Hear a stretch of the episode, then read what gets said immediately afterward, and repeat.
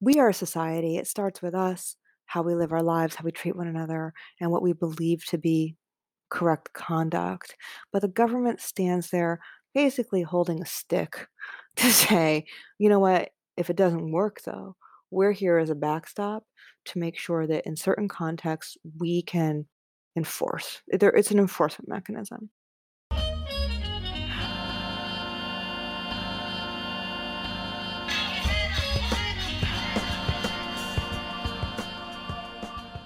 What's going on, y'all? This is Zach with Living Corporate, and I hope that wherever you're listening to this, whenever you're listening to this, that you're okay. Um, I'm recording this uh, on the Sunday after a week of just insanity um, with the white supremacist insurrection on the state's capital, the nation's capital, um, and just looking for some space to recuperate mentally. I think the last time you heard me, I talked about how, you know, organizations, um, black folks within organizations, um, this is a wake up call, or rather, another call to awareness and action. Um, there's just exhaustion, um, the lack of accountability that folks face, and frankly, like the the incredible and extreme benefit of the doubt that leaders receive, um, and that white folks in particular receive and not being held accountable for the racist things that they do. Um, even now, you're seeing folks on major media networks justify these actions or play whataboutism with these actions or, you know, try to find the silver lining with these actions. And it's triggering, it's insulting, it's infuriating, it's dehumanizing, it's wrong. I think what's important for us all to keep in mind is that the function of white supremacy, racism, um, is not always overly explicit, right? It doesn't always have to be a cross burning, it doesn't always have to be a hard slur um, or even physical violence. It can be passive, right? Um, it can be subtle, it can be um, needled over time in certain ways, those actions are almost worse because there's a certain level of grading that those actions take um, and, uh, and and impact that those actions have. And so I'm really excited about the conversation um, that we're going to be having today, and the conversation I'm going to be sharing with you, because we talk a little bit about the Trump administration and the actions they're taking to roll back civil rights legislation that directly impact black and brown people at work, uh, that directly impact differently able people at work, that directly impact women of all um, backgrounds at work, that directly impact uh, queer folks at work, right? That directly impact first generation Americans and immigrants at work. Like it's important that we keep our eyes open and our heads on a swivel. Um, we see like these huge, you know, acts of just absurdity and open white supremacy as we did last week, but there are other actions that we have to make sure that we're mindful of. And so I'm excited again about the discussion we're going to have a little bit later with Kate Benner of the New York Times. But before we do that, before we get to that conversation, we're going to tap in with Tristan.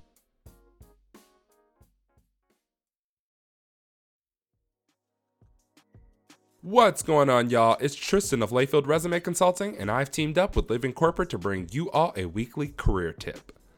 Today, let's talk about the importance of knowing your worth and how you can keep track of it. What's your career story? This is a question I ask quite a bit in calls with my clients, and initially, most of them struggle with it. Many of them will pose the question, well, who cares about career stories? The answer is you. Well, at least it should be. These stories form the core of many of our interview responses. It can come in handy when you update or tailor your resume, write a cover letter, or even while networking.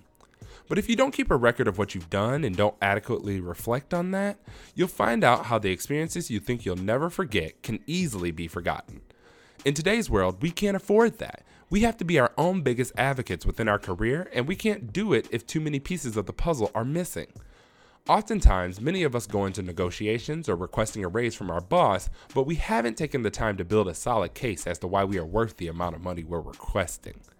That's not usually due to the fact that we don't have the background that warrants it, but it's typically because many of us don't keep track of the things we've done or accomplished throughout our careers.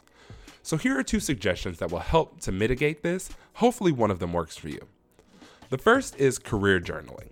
Essentially, it's very similar to regular journaling, except you write down names, dates, and significant experiences or achievements from your career.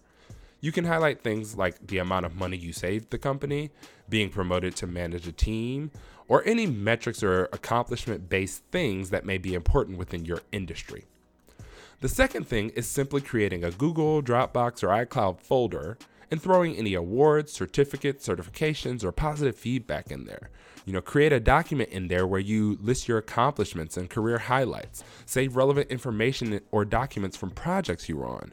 Really put anything in there that will help you remember how amazing you are at what you do.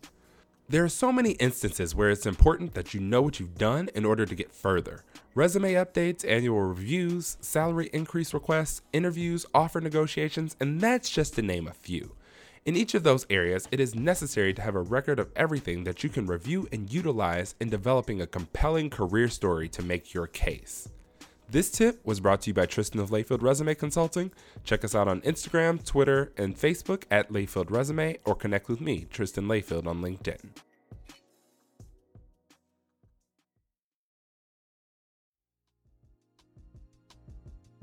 Katie, welcome to the show. How are you doing? I'm well, thanks you. Thank you so much for having me. No, no, I'm, I'm excited and I'm thankful for you to be here. Like, let's let's get into it. Um, you know, I I saw this piece that that you um, and Erica L. Green um, published on the 5th of January, and I just want to hear more about it. Um, Justice, Justice Department seeks to pare back civil rights protections for minorities. A late move by the Trump administration would stop enforcement of protections against discriminatory practices that have a disparate impact on protected groups. Katie, what does that mean? I think the best way to look at it first is to have an understanding of what it is that Title VI does. So the Justice Department, you know, is is trying to change Title VI. Title VI is part of the landmark Civil Rights Act that was passed in 1964. Um, you know, thanks to LBJ and MLK, we have this really important piece of legislation that has several sections to it, including Title VI. Now, what Title VI does is it bars any organization that takes federal dollars from discriminating on the basis of race, color, or national national origins. So if you receive federal funding, a lot of workplaces receive federal funding. Schools obviously receive federal funding. Hospitals, uh, teaching universities, these are all organizations. Also, police forces, they receive tons of federal monies. So, under this rule, if you are discriminating based on race, color, or national origin, you will have your funding pulled, and then you also face, you know, any of the punishments that would come from violating the Civil Rights Act. So it's a really powerful tool. And the way that the Justice Department has enforced it is in two ways. One is to look at intentional discrimination, right? And which we saw basically up through, I would say, even the 1970s in the United States. There were organizations that felt really free to intentionally discriminate, to state obviously in their rules if you are XYZ national origin or color, you don't get to do A, B, and C. But since the Civil Rights Act's passage, we've seen less of that more and more organizations realized that they could not intentionally discriminate because they would face consequences like having their funding pulled. Also, there was a sea change, I think, in what we thought of as what was acceptable in terms of race and talking about race that grew through the 70s onward. Intentional discrimination began to lessen. I'm not saying it's gone for obvious reason, but it began to grow less and less. In the meantime, the Justice Department also enforced Title VI on another basis and this is the one that's at issue here. And that was the basis of what they call disparate impact. It's a jargony way of saying a rule that seems on its face to be totally neutral, but has the effect, the disparate impact, has the effect of harming people based on race or national origin. I can give you two good examples of this, one historic and one more recent. The historic example are the literacy tests that were given in the South that allowed people to vote in the Jim Crow South. Now, a literacy test on its face is not discriminatory. Can you read?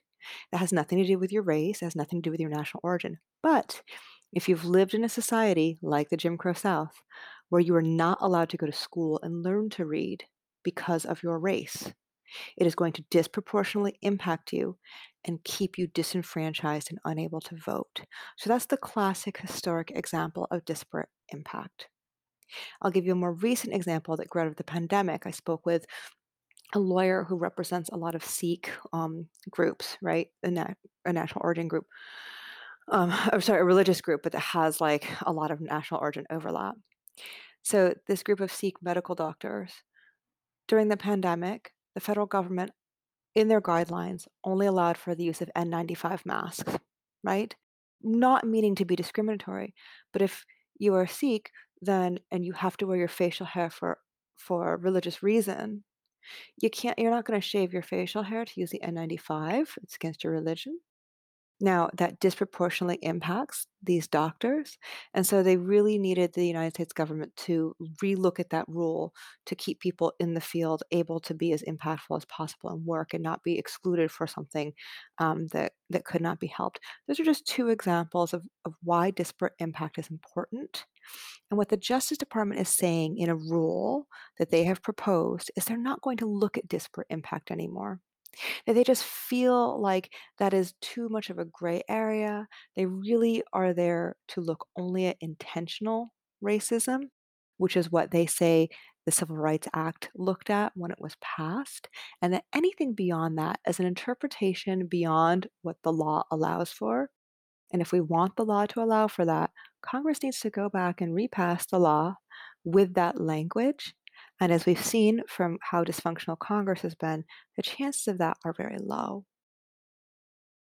So then let's talk about this. So, to your point around um, the gray area, is it a gray area or is it just hard?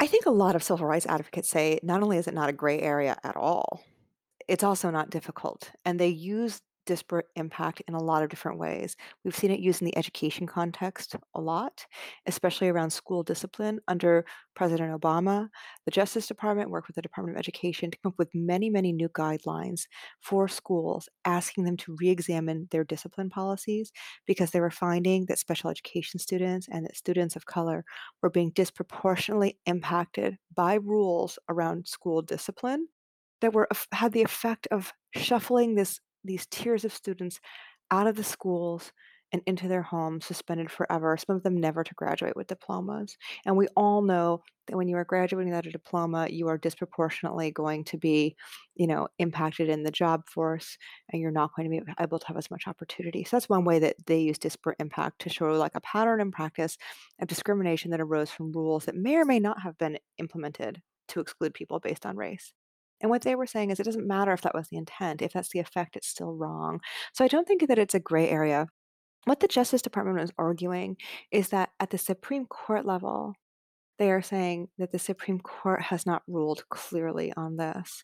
And so they don't want to touch it at all until they get clarity, either from the Supreme Court level or they get clarity because, uh, you know, so there's language written into law that specifically says disparate impact is something the Justice Department is allowed to look at. So they're not saying that disparate impact doesn't exist per se. They're simply saying we don't really want to touch this until it is either codified in law in a way that's much more explicit or we get explicit instruction from the Supreme Court. Otherwise, we're not going near this. We're the Justice Department. We enforce the laws. We do not make them. And that is their posture. Meanwhile, um, folks are being impacted are being disparately impacted every day. So for, for those individuals, where's the justice for them? Right. And so we're going to see uh, probably a couple of things happen. Once this is published, this is not published, it's still under review. First of all, the Justice Department, they submitted this change to Title VI on December 21st of, of 2020. So just right before the Christmas holiday, very quietly, they did not allow any public comment. They did not allow any rulemaking. So there's going to be litigation over that. They're going to be sued for um, filing the change as they filed it because there are groups that are saying that was wrong.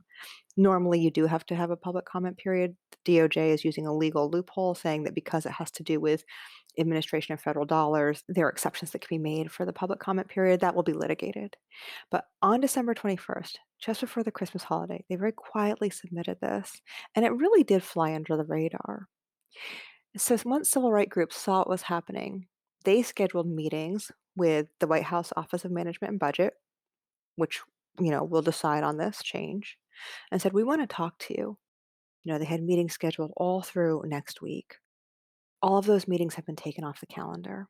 And there were meetings that were held last week where civil rights groups were very, very up in arms saying, this is the most essential tool we have to combat racism, basically, in our federal programs, in our jobs, in our workplaces, and in our schools. And you are taking it away from us. Now, the White House Office of Managed Budget has taken those meetings off the calendar for next week.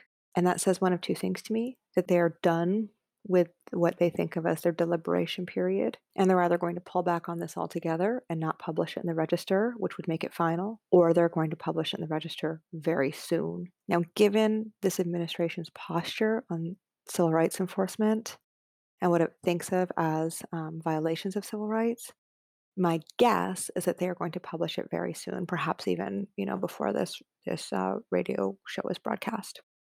My goodness, we're going to air this on Tuesday. You think they're going to air it before then? You know, it could come as soon as Monday. There's no reason why it wouldn't. But, you know, like I said, I, I, I can't predict the future. I'm just saying that when I see those meetings come off, it signals to me either they're all done and ready to publish or they're not going to do it at all. But keep in mind, pulling back, curtailing the use of disparate impact, especially in the context of policing and police forces, has been a very long time project of the conservative legal world. And when I when I say long time, I mean decades long. Disparate impact and affirmative action are two places where we've seen conservative legal groups decide that the federal government has gone too far, that schools have gone too far, that workplaces have gone too far in trying to undo the legacy of slavery and they want those two things curtailed or stopped. And so it is hard for me to imagine that this White House's Office of Management and Budget would just choose not to go forward and get this done in the waning days of the Trump administration. But again, that's my best guess. Oh, how awful! That is terrifying. And you know, something, and I'm uh, I'm going to use the word radical because it's my this is I own this, but I know that that's a loaded term in a political context. But I'm going to say it anyway. Is that you think about the fact that it's been um, 53 years since um, white Americans and black and brown Americans have been equal on paper. You know, you have a 340 some odd years before that, um, where there was not any type of legal or civil rights equality. And so, just by that logic, you have less than a human lifetime of a federal regulated, federally mandated equality.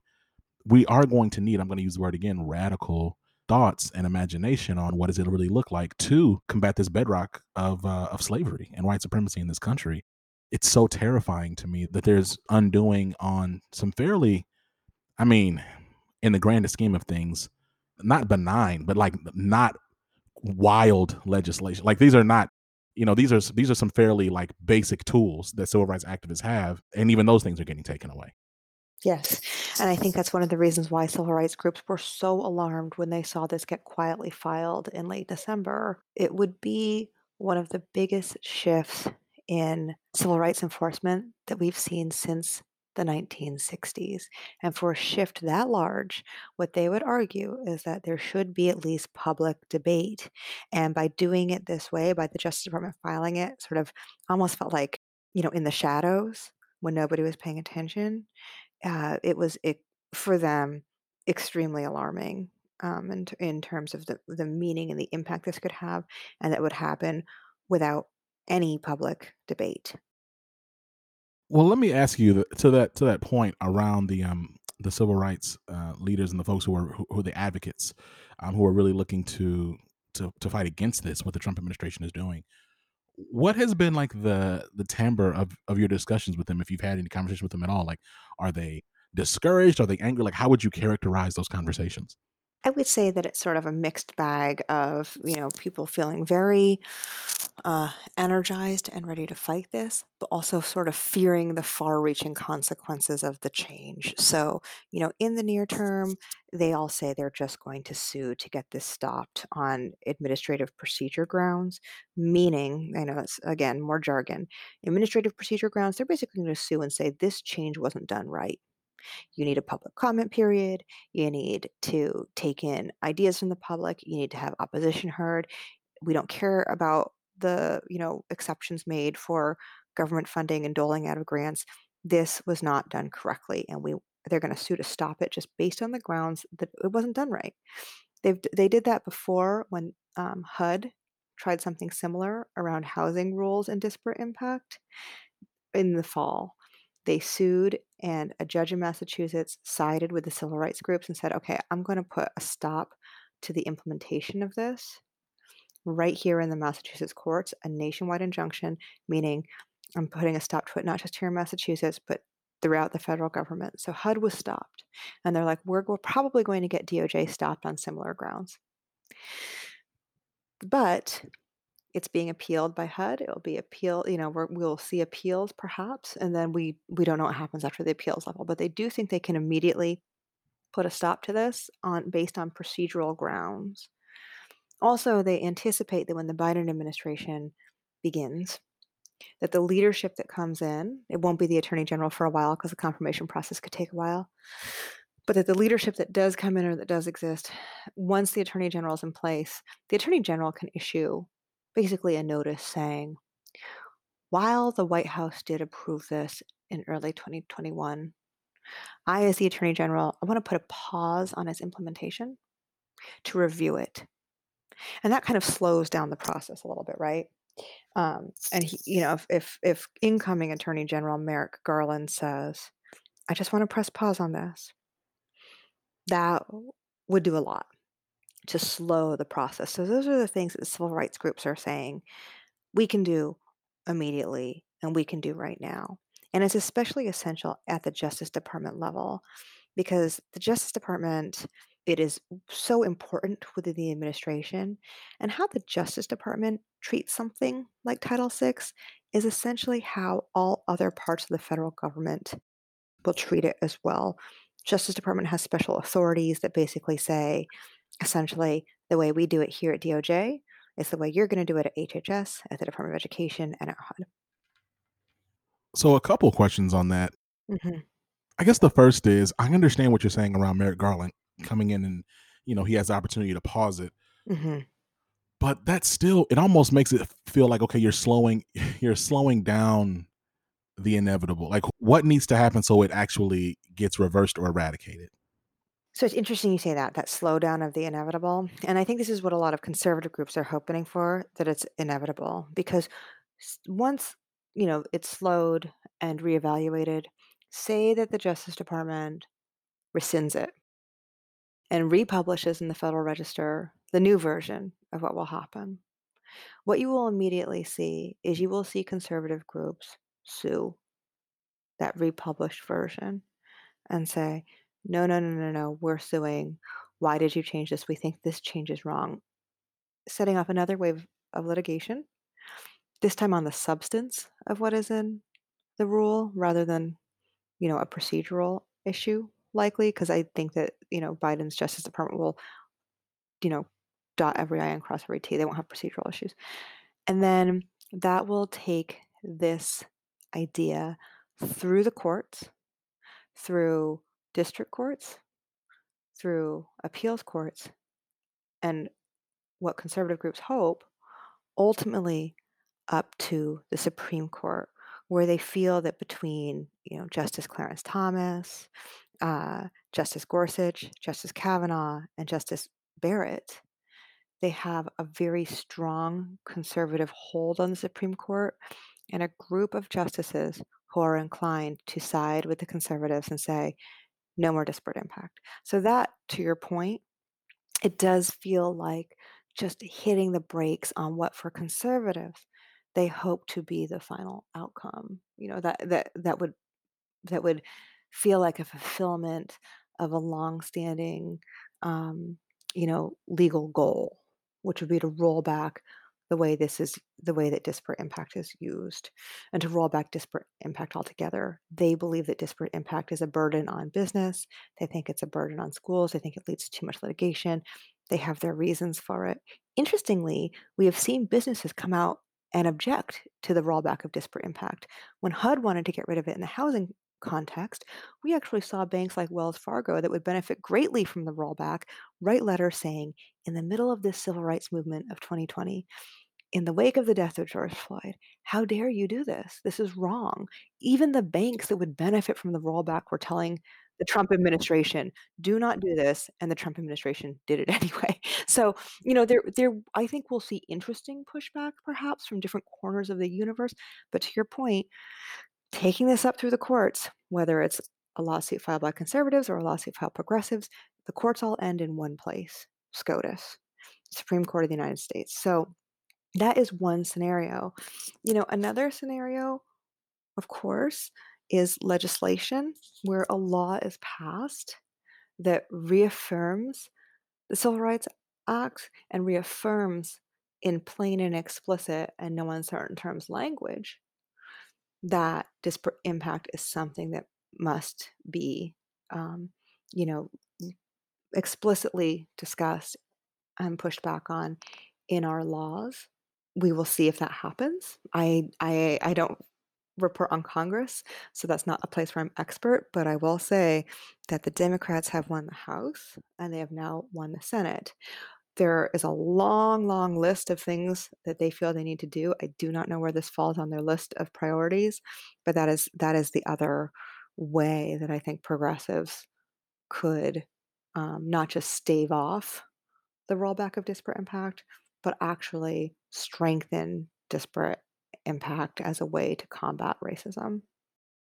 This is really helpful. Let's talk a little bit about these justices. So we know um, we know that there's been um, a, a, much more conservative swing um, in the Supreme Court um, during uh, and over the past four years. So when you think about the district and the appeals uh, court judges, I mean, it just seems like even with like a fully um, Democratic uh, Congress and and White House, uh, it still seems as if because of just all of the appointments that the Trump administration was able to make um, at various levels of the courts, that it seems as if it's kind of like a losing battle. Like, and I'm not trying to be, you know, fatalist or super negative, right? Like, give me some hope here. Like, how how does it work if you have such a conservative group of judges at every level? What does it look like to combat these things and get the outcomes that progressives are looking for? So, a couple things on this. You know, for progressives, the courts have been their friend for a while. I would say those days are pretty much over. I don't want to be completely hopeless, so I'll get to something, some more hopeful stuff in a minute. But to your point, because of the of um, the Trump administration's ability to fill the courts with conservative judges, things are not looking hopeful. Really, what it comes down to is speed. So, if the lawsuits are filed in districts where um, the judges are more progressive or believe that disparate impact is the law of the land and that it has been settled on by the Supreme Court, which, you know, many left leaning and centrist and even some uh, right leaning judges believe. They believe that the Supreme Court has settled this matter. In those districts, they will, you know, rule against the conservative movement and they will say, no, this has already been settled. Now, we all know that the appeals process, they will appeal and then go to the appeals court level the appellate level. And then if they lose there, they will take it to the Supreme Court. It's really just a matter of speed at this point. There's some districts, like in Texas at the district court level, where you'll get a very friendly audience if you're a conservative, and then it moves very quickly up through the appeals courts um, down in Texas. Whereas, for example, what we saw in Massachusetts with HUD, that is going to be a slower process. So, to that point, it's really about speed. You know, how fast will this move to the Supreme Court? It is so interesting, I think, to take a step back and look at how long conservatives have wanted this to happen and how how carefully and strategically they fought for it for decades, sometimes under the radar, oftentimes scoffed at by liberals. Nobody ever thought they would get here. Everyone just assumed that, you know, that this was a fringe belief on the part of conservatives for a while. Like they just didn't take it very seriously. Meanwhile, you know, the conservative movement was creating conservative legal groups like the Federalist Society that became stronger and stronger and stronger in legal circles in in colleges and in law schools. They were building momentum.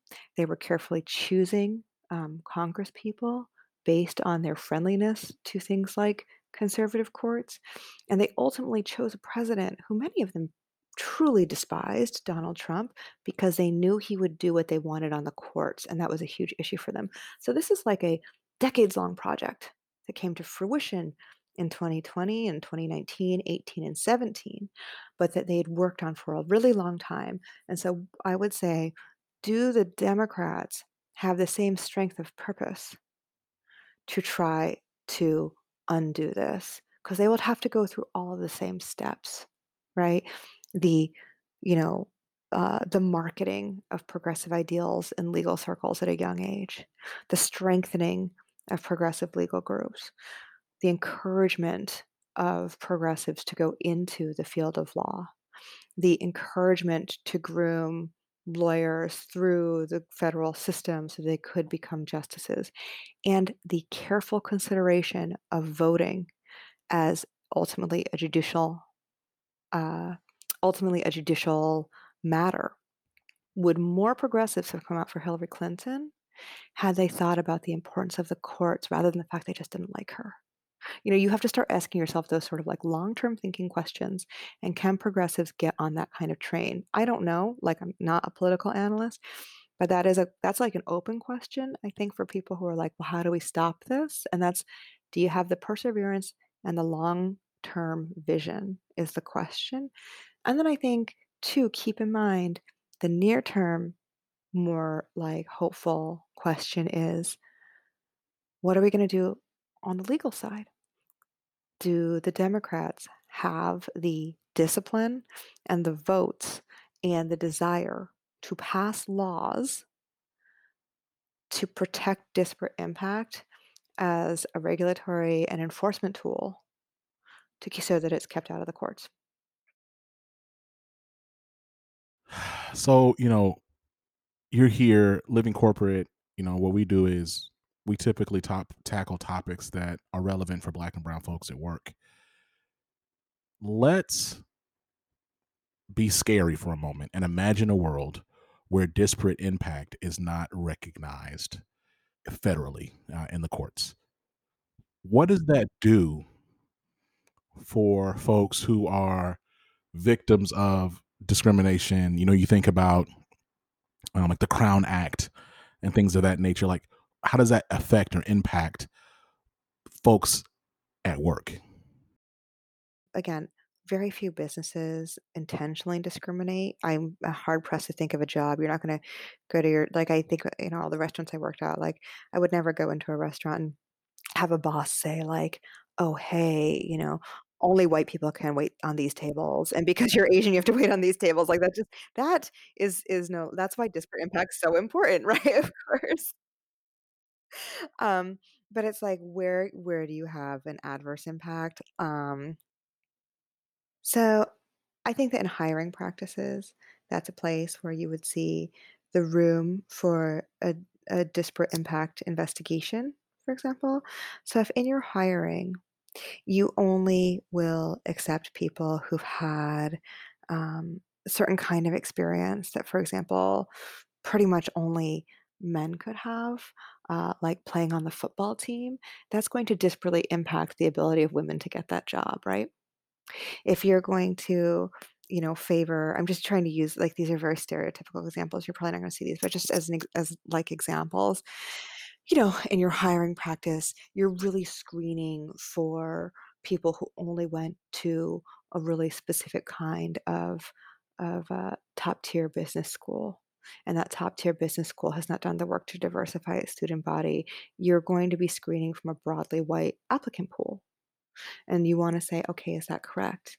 In the workplace, if you have certain break restrictions, do they disparately impact women? Like these are real questions for the workplace. And I think that they are real questions that people have used successfully in lawsuits in their workplaces. So if you take that away, you are taking away the ability for people to say, um, I'm being treated unfairly. It's not because the company meant to treat me unfairly, but it's the impact of this rule. And this lawsuit is to push the company to rectify the rule and to compensate the employees who've been unfairly impacted. That would take out so many different cases that we see today. And it is a very, very um, I, I think that's uh, again one of the reasons why civil rights advocates are so worried about this. So in the EEOC context, you know, we have seen the EEOC sue, for example, Ford Motor Company um, on behalf of African Americans who said they were rejected from an apprenticeship program after taking a cognitive test that was being administered. And this cognitive test was a written test that measured verbal, numerical, spatial reasoning to evaluate sort of someone's aptitude. But the test itself was found to disproportionately impact African American applicants who had not had certain kinds of, of education and training, but still be considered totally able to do the work, could still have the same aptitude, could still be very bright, but the test itself, right, seems to exclude them because they had not had a certain set of experiences that their white counterparts could have had. Now, that ended in a settlement where Ford paid millions of dollars in monetary relief. And then you saw that test no longer be administrated. That was an important bar- you know, that was a barrier to entry for African Americans that wanted to be involved in a career in the auto industry, right?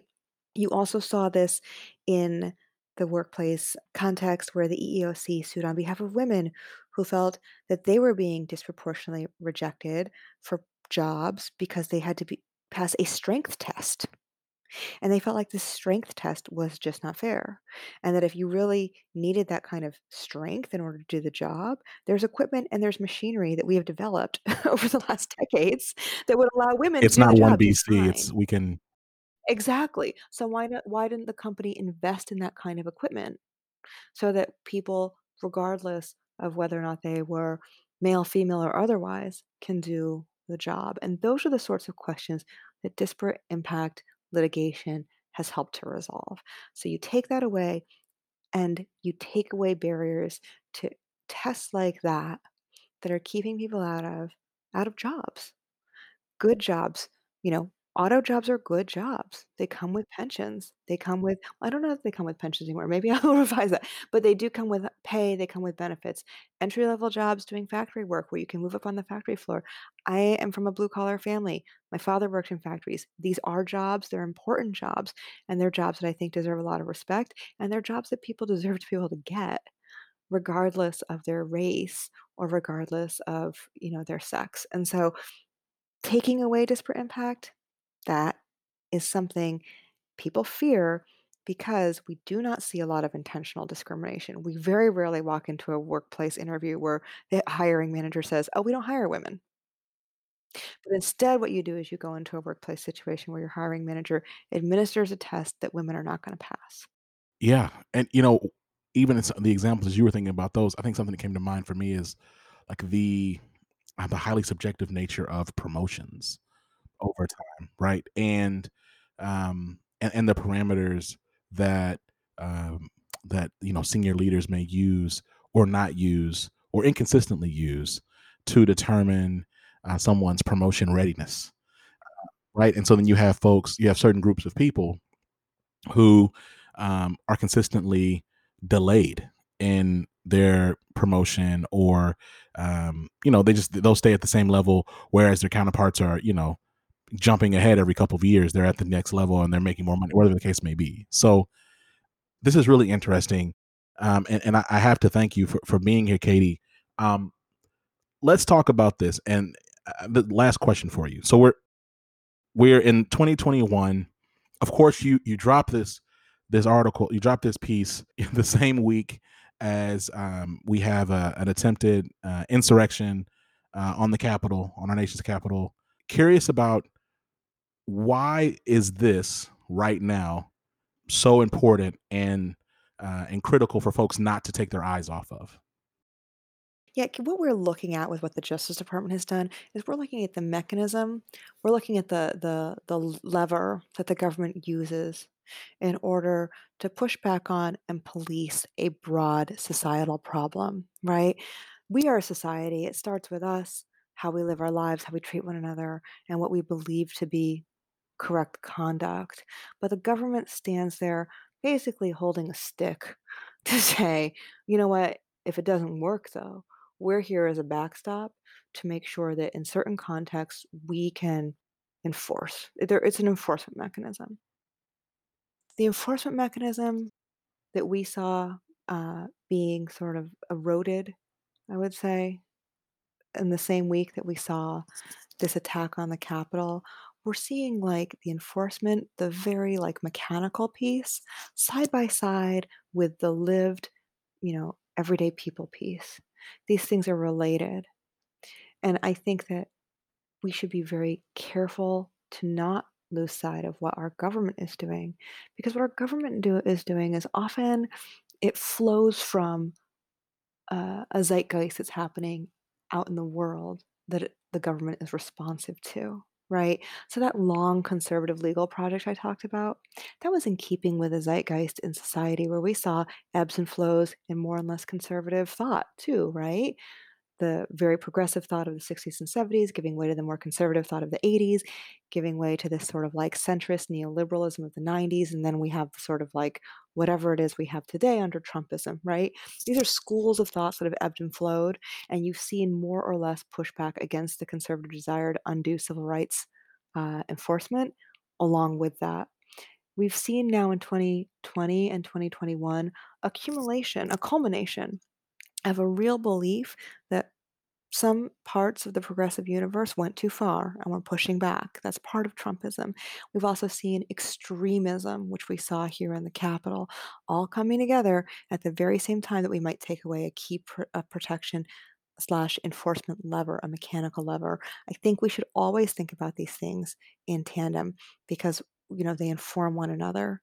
They allow us to better bel understand the consequences of our actions, better understand the consequences of paying attention to civics, of paying attention to politics. So that's just sort of big picture. And then, like, you know, just granularly, what happened on the Capitol was extraordinary, extraordinarily upsetting. It was extreme, and it was something that we will be paying a lot of attention to, of course, but we don't want that to be such a distraction that we forget about our lived lives and the things most important to us and the things that we feel that are important to fight for through the political process or through our workplaces um, through you know the our ambitions to move into positions of management or leadership in order to internally you know, protect rights. Like these are all things that are still just as important today as they were on Wednesday at 9 a.m. before we saw the attack on the Capitol. So we never want the shocking events that are happening in Washington to uh, derail people from really working as hard as they can to fight for what they think is right. Um, and we even saw that too. You know, I've seen um, very far right representatives um, already come out after um, after the attack on the Capitol and say, "Well, I don't believe that the attack was correct. I still encourage you, you know, who support President Trump to run for local office, you know, to become managers, to run for your PTA, to help lead your schools because we need you." You know what? That is First Amendment Amendment protected free speech, and it is the role of the political process. It's the role of the leadership process. It's the role of becoming a manager at your job. It's it's why you want to become a leader. And I would say that you know if people on the right who still uh, support Trump are able to make that switch and keep their eyes on on the ball that way, I hope everybody is able to keep their eyes on their goals and their eyes on you know what they think is right and what they think they should be working toward in the same way to not be distracted but to have those events inform.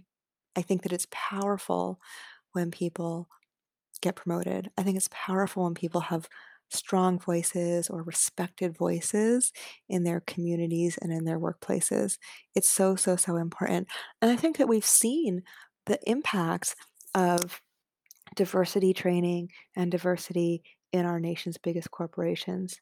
We saw that in the fall and in the summer when really the summer when HUD wanted to roll back disparate impact and you saw the leaders of all of these big financial institutions say that they thought it was wrong.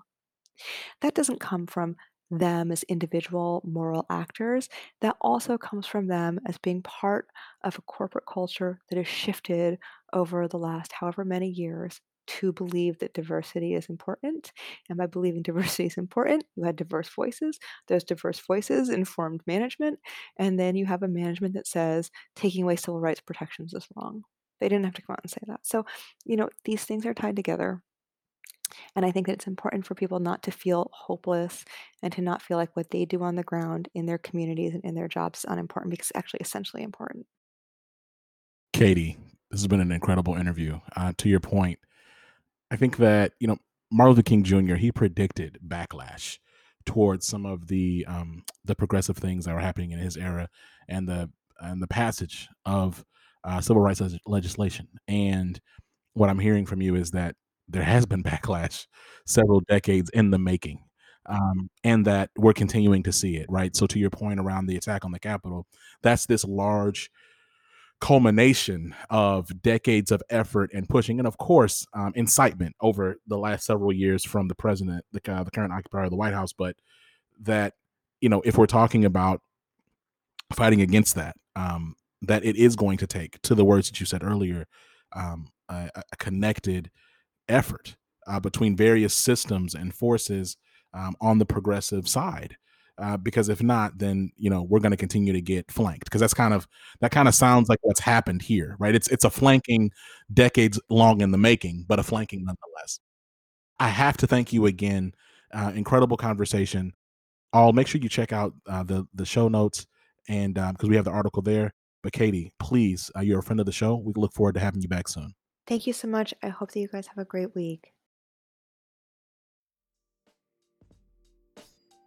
and we're back. Listen, um, I hope that whatever you do this week, that you find time for yourself, that you find time for joy, that you find time for hope, um, and that you rest. Don't wait for the weekend to rest because you might not see it. Right? No day is promised.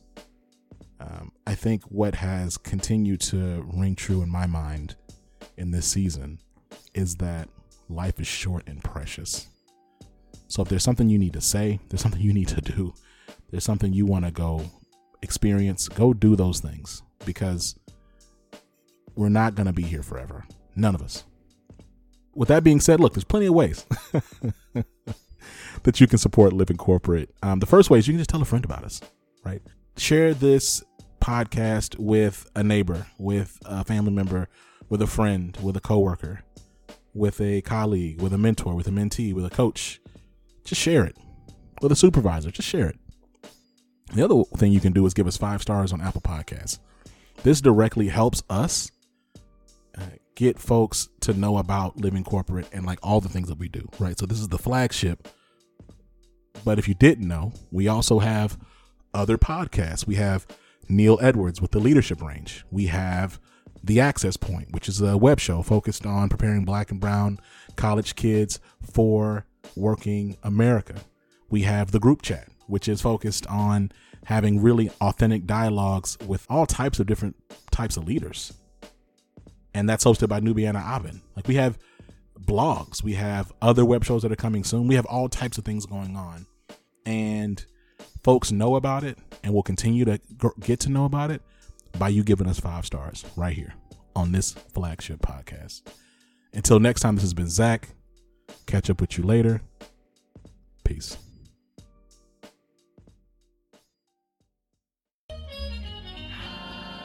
Living Corporate is a podcast by Living Corporate LLC. Our logo was designed by David Dawkins. Our theme music was produced by Ken Brown. Additional music production by Antoine Franklin for Musical Elevation. Post production is handled by Jeremy Jackson. Got a topic suggestion? Email us at livingcorporatepodcast at gmail.com. You can find us online on Twitter, Facebook, Instagram, and living-corporate.com. Thanks for listening. Stay tuned.